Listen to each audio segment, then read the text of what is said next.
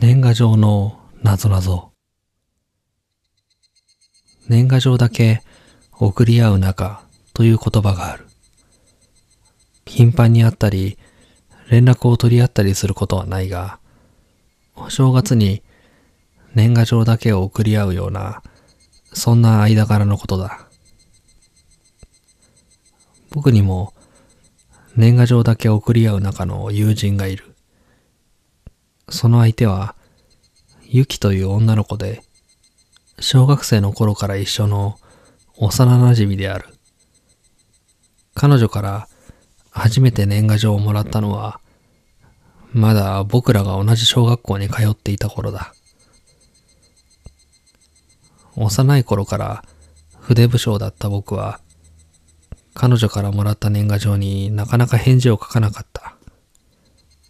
母親に、早く返事を書きなさい。とかなんとか言われて、ようやく返事を書く。ひどい時には、冬休みがとっくに終わってから返事を書いたこともあった。そんな僕に対して、ユキはある作戦を実行した。なぞなぞ作戦である。ユキはいつも元旦きっかりに年賀状を書いてよこしていた。そして、ある年から年賀状になぞなぞの問題を書いてよこすようになったのだ。自分で考えているらしいそのなぞなぞは、なかなかハイレベルで、謎解きが好きな僕は、ユキからの年賀状を楽しみに待つようになった。謎々の答えが分かったら、答えを書いて年賀状を返す。そして、冬休みが終わり、始業式の日になると、僕の家まで迎えに来たユキが、明けましておめでとう。なぞなぞ正解だよ。と笑うのだ。中学校までそんなやりとりが続いたが、高校からは別々の学校に進学したので、顔を合わせてのお答え合わせはしなくなった。その代わりに、次の年の年賀状に、なぞなぞの答えが載るようになった。ゆきとは、電話番号やメールアドレスなどの連絡先を交換していなかった。なぜかと聞かれたら、答えに窮するけれど、なんだかその方が特別な関係であるような気がしたのだ。なんとなく、ユキも同じ気持ちだったと思う。年賀状だけ送り合う仲だが、だからこそ特別な関係。それが、ユキと僕の関係だった。そんな不思議な関係のまま、僕らは高校と大学を卒業し、社会に出て働き始めた。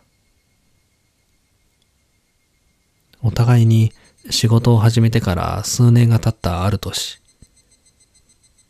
その年の年賀状には、問い、今私がいるのはどこでしょう？という一文と、僕たちが住む街を高いところから写した写真がプリントされていた。今までにないタイプの謎々である。しかし僕は、彼女がなぜこんな謎々を出したのか、その理由を知っていた。風の噂で、彼女が婚約をしたと聞いていた。相手は同じ職場の先輩らしい。彼女は僕を呼び出してそのことについて話すつもりなのだろう。なぞなぞの答えはすぐに分かった。僕らがまだ小さい頃、よく一緒に遊んだ丘の上にある公園だ。年賀状を受け取ってから、すぐに答えの場所に駆けつけると、公園へと続く階段に彼女がしゃがみ込んでいた。一体いつから待っていたのだろう。ゆきと僕が声をかけると、彼女は、正解と言って、小学校の頃と変わらない笑顔を見せた。寒そうに体をさすっている彼女に自分の上着を着せた。彼女は礼を言ってから、あのね、と話し始めようとした。そんな彼女の言葉を遮り、僕は言った。ずっと好きだった。僕の突然の告白に彼女はとても驚いた。そしてどうしたらいいのかわからないような顔をして手袋をつけた両手で顔を覆いながら遅いよと声を詰まらせた。公園から彼女の家へ向かう途中で彼女はぽつりぽつりと僕に婚約のことを話してくれた。元旦の朝、街に並ぶ家々は、新しい年の始まりを迎える喜びに包まれている。透き通った日の光に照らされる街は、時間が止まったようだった。僕たち二人は、その中を昔と同じように並んで歩いた。あれから長い月日が流れた。結婚をしてからも彼女との年賀状のやりとりは続いている。もう送らなくていいよ、と僕は言ったけれど、彼女は、この年賀状は特別だから、と僕に年賀状を送り続けた。今年の年賀状には赤ん坊を抱いた彼女の写真がプリントされている。